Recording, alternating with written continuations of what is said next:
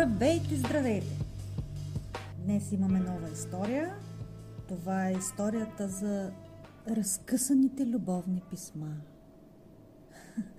така. По принцип, не обичам да казвам края в началото, но сметнах да обявя от сега, че днешната история е неразрешена. Така че, който има проблем с отворения край, да решава. Може да пропусне съвсем спокойно, ако такива неща го тормозят вечер, като си легне да спи. И така, разкъсаните любовни писма.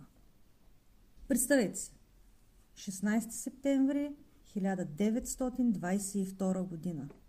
Намираме се на Нива до ферма в Нью Джерси, Съединените Американски щати. Една двойка се разхожда по местната алея на влюбените, когато виждат две мъртви тела. Едното е на пастор на име Едуард Хол, другото е на Елинор Милс, която пее в църковния хор. Проснати са по гръб един до друг. Лявата ръка на Елинор е разположена на лявото бедро на Едуард, а главата й е положена на рамото му. Едуард е застрелян в главата, очилата са на очите му, но шапка покрива лицето му. Визитката е в краката, хвърлена отгоре. Елинор е простреляна три пъти в главата. Гърлото е прерязано от ухо до ухо, но раната е покрита с шал. Езика и го няма. Има и други дребни наранявания, в които няма да задълбаваме. Едуард не носи часовника си, но портфела му е наблизо и вътре има пари. Значи май не е обир. Разкъсани любовни писма са разпиляни по телата на двамата и около тях. Двамата са женени, но не един за друг. И така, какво е тук? Какво е тук? Има любовници. Но какво ще стане по-нататък? На мястото е повикана полиция и става ясно, че те са мъртви от поне един ден. Явно, че полицията веднага иска да се захванат с разследването, но има проблем. И то е, че това е най-вълнуващото нещо, което се е случило в целия район 22 година. Полицията искат сериозно да се вземат, но това, е, но това место престъпление е на границата между два окръга. И така стават две отделни полицейски управления, които се карат за юрисдикцията по случая. Супер грандиозен случай. И всеки казва, наше, не, наше, ние ще разследваме, не, ние ще разследваме. Започват спорове кой, кой ще бъде, кой няма да бъде. Междувременно новината, че има супер откачено престъпление и по-точно место престъпление изригва. И познайте, целият град идва да види какво аж става и не само целият град. Новинарски екипи пристигат. Това е един от първите случаи, в които репортери могат да използват телеграфи, за да излъчат новини. Така за първи път могат да изпратят репортери някъде по-далеч, не само на съвсем, съвсем местно ниво, които все пак да върнат сравнително бързо новините, за да бъдат излъчени където иде. Не където иде, ами на съответното място. И така, докато полицията се кара кой има правомощия, Обикновените хора се появяват на место престъплението. И какво мислите правят? Стоят си по-далеч и наблюдават внимателно, не пипат нищо, не, както се сещи, разбира се, първо стъпват навсякъде. Така че вече не може да се разчита на стъпкови отпечатъци. После, видя ли визитката на Едуард? И какво правят? А, да няма да стоят отстрани да гледат. Някой я взима, и почват да си я подават един на друг, разбира се. Какво да правят? Всеки трябва да види, да пипне. Кой му пука за отпечатъци, косми, влакна? То няма, няма какво се разпрати тия работи. Кой знае дали са можели да ги съберат и анализират в някаква съществена степен изобщо 22 година, но както и да е, определено няма да разберем, защото хората са настъпили или опипали всички евентуални доказателства. Така. Телата са поставени под дърво киселица. Това е вид кисела ябълка. Не мисля, че съм виждала. Може би е някаква по-американска ябълка, не знам. Направих търсене в Google, излезнаха картинки, преди изглежда странно. Не е сградно, не е странно. Пак прилича на ябълка, ама да знам. Някаква кисела ябълка. Киселица. И слушайте сега. Хората какво правят? Изкопали дървото и го нарязали на парчета. Начупили, нарязали. Защо? Ми за да си вземат сувенир. Представяте ли си? Чай да си взема едно конче от това дърво, що си спомням, да мога да си спомням по-нататък за времето, когато видях двойно убийство. Не двойно убийство, престъплението на двойно убийство, но все пак. Трябва ли сувенира за това и трябва ли да... Както и да е. Както и да е. В някакъв момент все пак полицията разрешава проблема с юрисдикцията и започват да търсят оръжието на убийството. Но разбира се, всички тези хора, жители и репортери, няма просто да стоят и да ни помагат. Те хващат лопати, хващат гребла и почват да копаят. Хубаво има два кладенеца. Така че те започват сами да обикалят цялата местност, близкия район, периметър, почват да разглеждат, да търсят, да търсят доказателства. И търсили, търсили, търсили, какво да правят? Станало им скучно. Отекчили се защото не са открили оръжието. На този имот има къща, така че и оттам взимат разни неща за сувенири. Това ще ви изненада, но тези действия унищожили место престъплението. Шок! Шок и ужас. Изненада. Оказва се, че всичко направено от запачите не е особено полезно. Както и да е, станалото останало. Сега това са необратими неща, каквото е това. Това е за деня, в който телата са открити. Нека да се върнем към деня, в който Елинор и Едуард последно са видяни живи. Елинор пява в църковния хор в епископалната църква, където служи Едуард. И те са във връзка и уж било сравнително ясно на всички, че имат афера, но не се знае колко точно тайна или явна е била тя. Все пак, когато полицията е отишла да разпита съседите на Елинор, съседа каза, о да, в момента в който съпруга на Елинор тръгне за работа, веднага пристига Ед. Разбира се. Паркира е там и, нали, комшиите всичко знаят. Всичко се казват екстра. Така че изглежда, че е било явно, че имат връзка. Но след като са открити телата, съпруга на Елинор и съпругата на Едуард са изненадани – не са имали представа, че техните съответни половинки са били в тайна или не толкова тайна връзка. И двамата казват, че са изненадани. Когато полицията разпитва половинките на жертвите, съпругът на Елинор казва, че в деня, в който е станало всичко, Елинор е излязла от вкъщи без да казва на него или на някой от децата им тинейджери къде отива. Но след като започва да става късно, а Елинор все още я няма, тогава е започнал да се притеснява. Затова отишъл до църквата, за да види дали не е там, понеже обикновено там ходи. Но не е била там. Затова се пребрал и си легнал. да, да, да, да. Той твърди, че понякога Елинор поправила това. Тръгвала се за известно време, но после се връщал. Затова не бил чак толкова притеснен. И да, това са времена без мобилни телефони и без много престъпления, но все пак не би ли се притеснил човек, че те знам, мода да се е спънала по пътя, да се е навехнала крака или да е паднала или да знам, всичко става. Как? Ще, жена ти ще излезе, няма да се превре, ще идиш да я потърсиш, няма да намериш, е, ще се върне. не знам. Както, както и да е. Явно той не се е притеснил, понеже и друг път се е случвало. Хубаво, добре. Когато разпитват Франсис, съпругата на Ед, тя казва, че Ети е казал, че отива да се види с Елинор. Значи е било планирано да се срещне с нея. Но е казал, че ще се срещнат по повод медицинските разходи на Елинор. Какво значи това? Девет месеца по-рано Елинор е имала нужда от операция на бъбриците. Но тя и съпругата не са можели да си го позволят, затова щедрия пастор предлага той да плати медицинските разходи на вноски. Може би се чудите как може да си го позволи един пастор? Човека се е оженил за заможна съпруга. Когато е бил на 30 години, Ед се е оженил за 37 годишната Франси Стивенс Хол. Тя била доста заможна, от видно семейство. Има слухове, че е роднина с семейство Джонсън и Джонсън. Да, онези с фармацевтичната компания. Накратко, Ед предлага да плати операцията на някаква жена с парите на съпругата си. Мхм, мхм.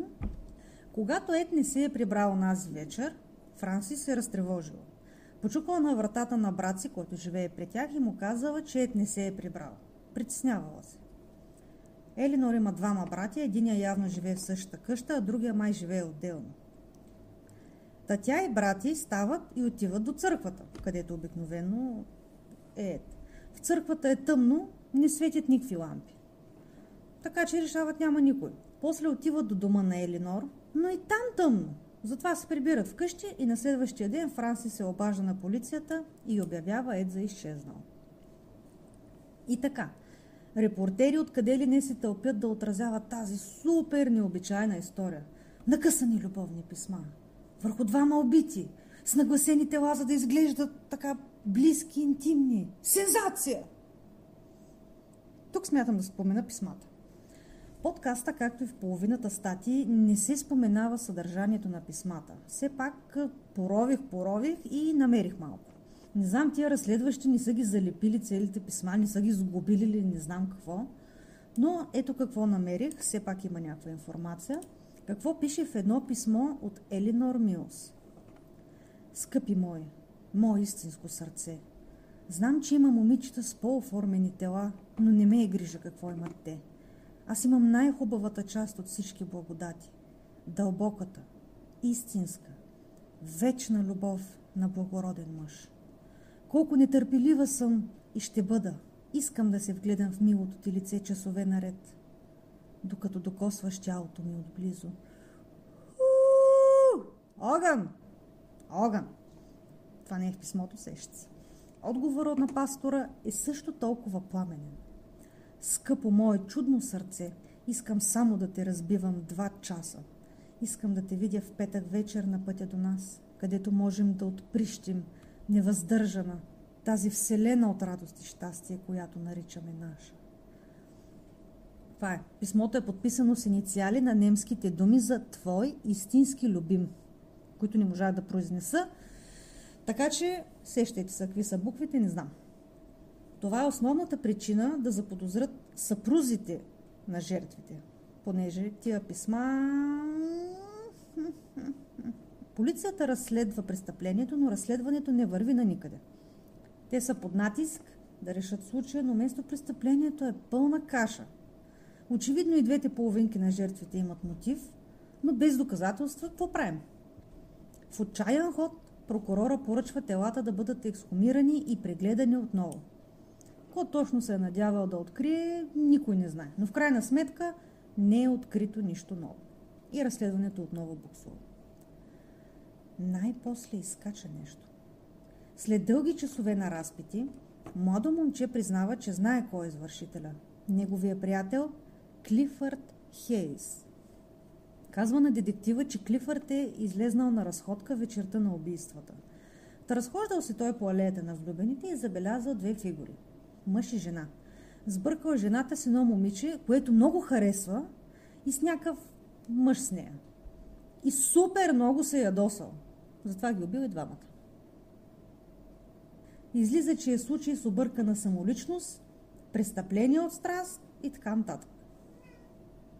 Лично мнение звучи малко лабаво, но все пак полицията арестува и повдига обвинения за убийство на Клифърд Хейс.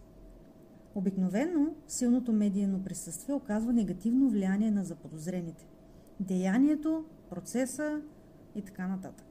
В случая обаче, след отразяването на новината за ареста на Клифърд, много от хората са малко... А, чакай малко. Той е ли? Че защо ще позиционира телата така? Откъде са взеха писмата? Абе, нещо няма логика. Това изобщо не изглежда на спонтанно престъпление. Не, хората изобщо не подкрепят ареста. Хората изобщо тази версия ни вярват, ама грам. Та изобщо не подкрепят ареста, който е направен на то Клифърд. Стават много подозрителни към детектив Франк Кърби, който успява да извлече информацията от младежа. И хората, знаете ли какво направили? Буквално започнали да хвърлят камъни по детектива. като го видят навън. Е така, минава стоя отвънка по път за управлението или за насана там и хората, е, ти как може така да правиш, бам, камъни фърли. Едно време, едно времешни времена. Едно време, едно време, не е чак толкова отдавна хвърляли на камъни. Така, та хората изобщо не вярват във вината на Клифърд. Няма логика. Просто няма логика. Дори няколко човека създават фонд за защитата на Клифърд. И хора откъде ли не помагат за събиране на парите. От него е три дни момчето, което е било на разпит, което дало информацията за Клифърд, да оттегли показанията си. Казва, че си е измислил всичко. С това свалят обвиненията на Клифърд. Сега обаче полицията трябва да започне от начало. Така се вглеждат по-дълбоко в двамата човека с мотив. Съпрузите. Казвам съпрузите, макар че са и мъж и жена, не са съпрузи, но не знам, съпрузите. Но отново, въпреки че има мотив, просто няма доказателства, които да сочат към когото и да било. И тогава се появява нов свидетел. Името е Джейн Гибсън. Тя е 50 годишна фермерка и свиневътка. Преста я нарича жената с прасетата. В английския, откъдето е от езика, от който е преведена тази история, там много най-често не е ясно род, по-съществително, глагол, малко така си го карат. Но много вероятно е да се е наричали жената свиня, свинската жена и жената с прасетата. Аз ще избера да я наричам жената с прасетата. Пресата има много какво да каже за нея. Някои източници я наричат цирка джийка, защото преди е участвала в цирк. Тя има малко дете, което наричат мистериозното дете, поради неяснотата на това кой е баща му. Общо взето пресата почти се е опитала да я изяде с парцалите. Описват я като непостоянна, затластяла, рошава, страдаща от смъртта, смъртна органична болест. От... Тази жена отива в участъка. Всъщност, земята, на която са открити телата, е нейна собственост. Тя разказва за нощта на убийствата. Казва, че си е била от дома, чула кучето си да лае и си е помислила, че отвън има някой, който се опитва да открадне от реколтата й. Затова се качва на мулето си и отива да види какво става там, понеже шума е, не е пряка близост, ми е малко по-нататък. Та качва се на мулето, отива да види какво става и намира крадец. И какво прави? Почва да го преследва. Аз лично не бих, но тая жена е по-сериозна от мен. Вижда крадец и тръгва да го преследва. Преследването си стига до алеята на влюбените и там тя вижда четири човека. Двама мъже и две жени. Но е тъмно и не може да огледа хубаво в лицата и така нататък. Но все пак ги вижда как стоят там. И тогава чува изстрели. Това е момента, в който си казва, а, не, не, изчезвам от тук.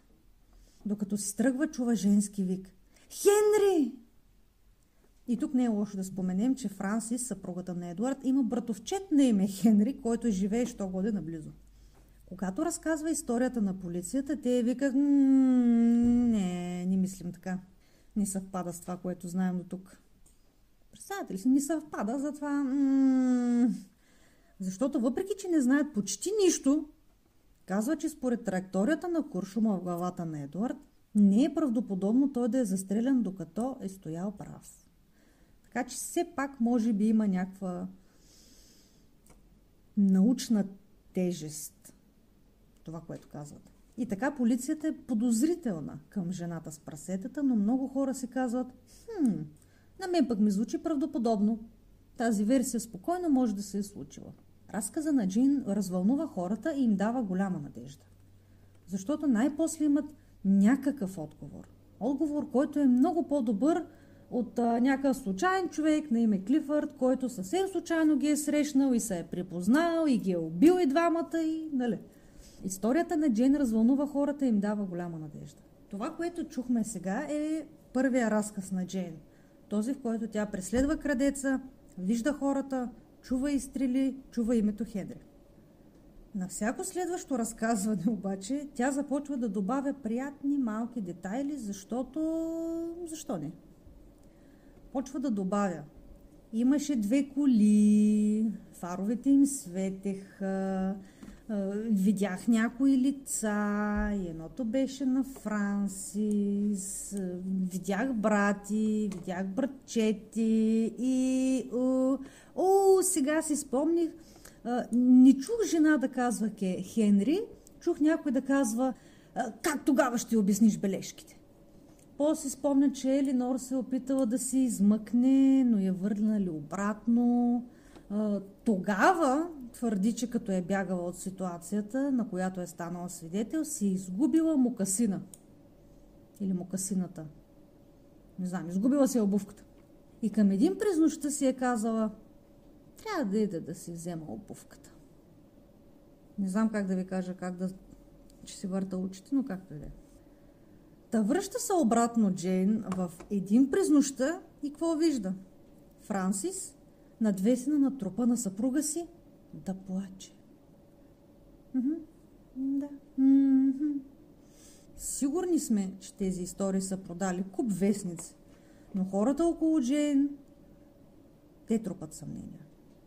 Например, една от съседките на Джейн казва, видях Джейн сутринта след престъплението, тя не ми каза нищо подобно. Не е споменавала нищо и на хората, които са нощували на пансион от Джейн по това време. По това време около убийството. Защо би примълчала нещо такова? Още един малък детайл. Когато отишла в полицията да разкаже за случилото се, казала, че е вдовица на свещеник. Та за Джейн говорим, та свидетелката. Та отишла в полицията, като разказала първоначално историята и казала, че е вдовица на свещеник. Но съпругът ти е жив и не е свещеник. Та ще наречем Джейн не най-надежния възможен свидетел, който би могъл да иска един прокурор или полицията или така нататък. Но както и да е. Но, въпреки всичко, все пак има още останали хора, които вярват на историята на Джейн. Или поне на някои от версиите на Джейн. Защото колкото и неточна, варираща да е, все пак е по-правдоподобна от нищо – защото полицията нямат нищо. В крайна сметка, когато Джейн говори с полицията, твърди, че стрелеца е братовчеда на Франсис Хенри. Полицията приема казаното сериозно и разпитва Хенри. Но той има алиби. Казва, че е бил цяла вечер с приятели и приятелите потвърждават. В крайна сметка, няколко месеца след смъртта на двойката, прокурора свиква съдебни заседатели, които да решат дали, дали има достатъчно основание за повдигане на криминални обвинения на някого и срещу него евентуално да се заведе дело. Не е 100% сигурно, но случая за обвиняеми, мисля, че са представени Франсис, двамата и братя и братовчети Хенри. Има 67 свидетели, включително жената с прасетата. Разглежда се от това голямо жури но в крайна сметка не са повдигнати обвинения. Защото няма никакви основания. Има историята само на Джейни, тя толкова лабава, че... Това е. Нямат основания да повдигнат обвинения и всичко затихва. Минават години, нищо не се случва. И тогава бившата камериерка на Франсис, жена на име Луис, се намира в неприятна брачна ситуация. Има брачни проблеми. Тя е омъжена по-малко от година, когато съпругът ти поисква анулиране на брака и казва, че е отвратен. Малко необичайно така от никъдето и че бил отвратен. Както и да е. Той разказва тази история.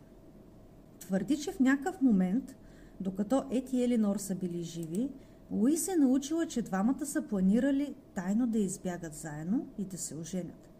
Което не знам как става, ако вече си женя, нали, както и да е, схваща идеята. От лоялност към работодателката си, Луис отишла и казала на Франси за всичко това. Защото шефка е, сега може и да са били приятели, те да знам. След убийствата, Франсис води Луис, шофьора си и брат си да им покаже место престъплението. Добре, това не е ли странно? Ти си убил някой или някакви хора и да заведеш камерерката и шофьора и да им покажеш. После е платила на Луис 5000 долара, за да се мълчи. Луис твърди, че това е невярно и че нищо такова не се е случвало. Също твърди и шофьора. Но някои хора така лекичко вярват на тази история. Един от тези хора е губернаторът на Нью Джерси. Представете ли тази история си до губернатора. Та той повярва на тази история, разказана от мъжа на камериерката, която история отрича всички останали, но губернатора назначава специален прокурор, който отново да отвори случая и да го преразгледа. Четири години след убийствата, Франсис Хол, двамата и братя и братовчети са арестувани и обвинени в убийствата. Въпреки, че няма особено много доказателства. Всички пледират невинност и на братовчеда е присъден отделен процес. Явно не, не са обвинени в една и съща степен ли да го нарека, да я знам. Има малка разлика в дейността и замесеността на всички, затова братовчеда получава отделен процес. Другите двама са съди... другите трима, извинявайте, са съдени заедно. И така, отново обвинението има мотив, но няма доказателства. Май-май тяхната стратегия е била дай да доведем яко свидетели. И това е. Яко! 157 свидетеля. Пробвайте да познаете кой е звездният свидетел. Джейн, разбира се. Тя определено е звездата на процеса. Сега каквото и да си приказва. Слушайте сега как стават нещата. Джейн я докарват в съда на носилка. на носилка. Карат я на носилка, защото казва, че не се чувства добре. Разказва как е видяла сцената на престъплението. С всичките хора как се е върнала за обувката и че е видяла Франсис Хол да плаче на трупа на мъжа си. Цялата история. Последната. По средата на показанията й, майка й се изправя и казва Ти си лъжкиня! Никой да не я слуша, тя е лъжкиня! Абсолютен цирк. Не се оказва трудно на защитата да дискредитира Джейн. Първо, тя изглежда зле външно, което по принцип не би трябвало да е кой знае какъв фактор, но нека да не се лъжим, външния вид има значение, особено голямо в такива случаи, когато виждаш човека веднъж на съдебния процес. Така, първо тя има не много добър външен вид. Второ, и по-важно, променя разказа си многократно. Трето, намират свидетел, който твърди, че Джейн се е опитала да го подкупи в замяна на това той да подкрепи показанията си. И така залязва звездата на звездния свидетел. През целия процес, всяка стъпка напред на обвинението, защитата успява да опровергае твърденията. Съвсем набързо да напомня, по-скоро ненужно, но все пак, че обвиняемите са супер заможни. Ако си спомняте, ете платил за операцията на любовницата си с парите на жена си. Значи нейното семейство са парички яко. Та, всички от защитата си наемат прекрасни адвокати. Изключителни адвокати. По време на процеса на свидетелската скамейка извикват дъщерята на Франсис, за да идентифицира любовните писма на Франсис. Които писма дъщеря е продава на някакъв вестник или списание за 500 долара. Значи мисля, че се опитват да покажат, че и Франсис е имала любовна връзка с някой. Може би са искали да кажат за мотив, че Франсис е искала да напусне съпруга си или че... Не знам, не вижда. Освен да са имали предвид точно, че Франсис, а, жената Нед, също е имала някаква извънбрачна любов, любовник, де да знам. И е искала евентуално да напусне брака и затова е отишла и ги е застреляла и двамата. Но какво всъщност доказват писмата? Че и двамата са имали любовници. Ако и двамата са имали любовници, какъв толкова е проблема? Не е достатъчен мотив. И още повече не е доказателство за убийството. Други, в кавички, доказателства срещу Франсис са, че около 6 дни след убийствата тя изпраща дрехи до Филаделфия, за да бъдат бойдисани в черно. Което какво значи? Имало е кръв по дрехите ли? Ако да, добре.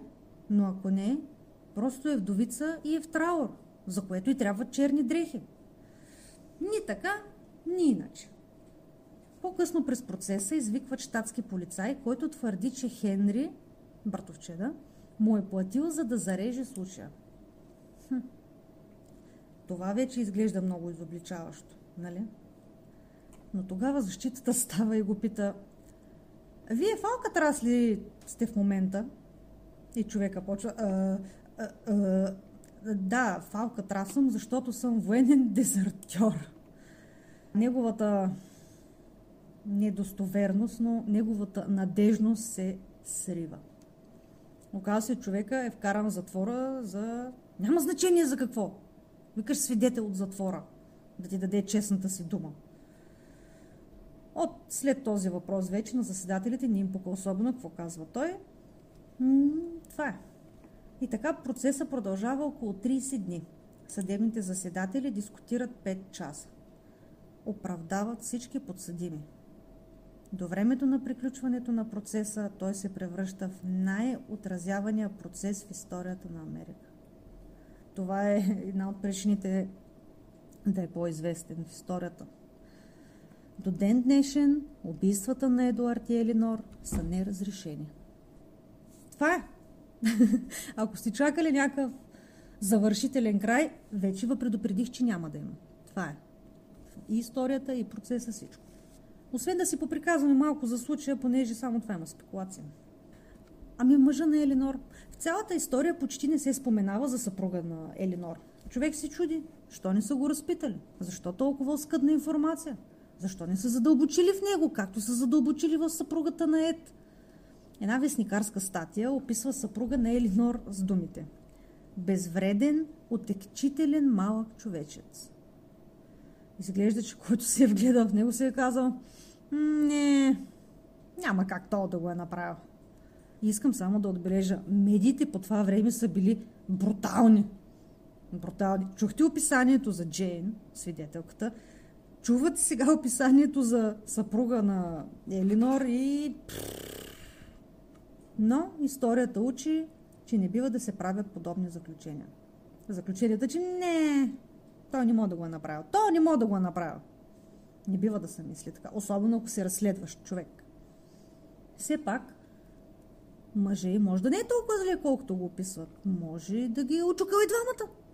Тихите води са най-дълбоки, както казват. Не може. Много знаят кой може и кой не може. И така, как мислите ви? Какви са вашите теории? Дали Франсис или някой от роднините и не е убил двойката? Както е основното предположение понеже те са, имат си парички, имат си статус социален, имат си самочувствие най-вероятно. Дали пък не е тихия, скучноват, дребен съпруг на Елинор? Дали пък не са и двамата? Хм, заедно. Дали пък жертвите любовчи не са имали още някоя гаджа? Що па да не? Афера с някой друг или друга, който да се ядоса след някакво спречкване или след, след оскът, след някакъв вид отказ. Ми да ги застреля и двамата. Кой знае? По-вероятно е да е някой близък на Едуард. Защото, знаете ли защо? Защото убийството на Елинор показва повече гняв или омраза. Едуард е убит, ако си спомнете, и е положен с повече достоинство. Е застрелян май един път. Освен това, часовника му липсва. Но не е ограбен портфела му е там и парите. Може би часовника е някакъв вид семейна ценност или, или специален личен подарък от някого. Може пък да е дъщерята на Едуард. Да е ядосана на баща си и да е особено ядосана на, любовницата му. Защото, както се сеща, Едуард е положен така с някакъв вид уважение и май е застрелян един път ли беше. Еленора е убита много повече. Тя е застреляна повече пъти, с ноши е преразно гърлото и колене. Значи явно има много яд към нея. Оф, може да са много хора, кой знае. Истината е, че никога няма да разберем. И това е историята за разкъсаните любовни писма и убитите любовници под киселицата. Благодаря ви, че бяхте с мен днес. Ако искате да чуете още истории, абонирайте се. За канала пожелавам приятен ден. Чао!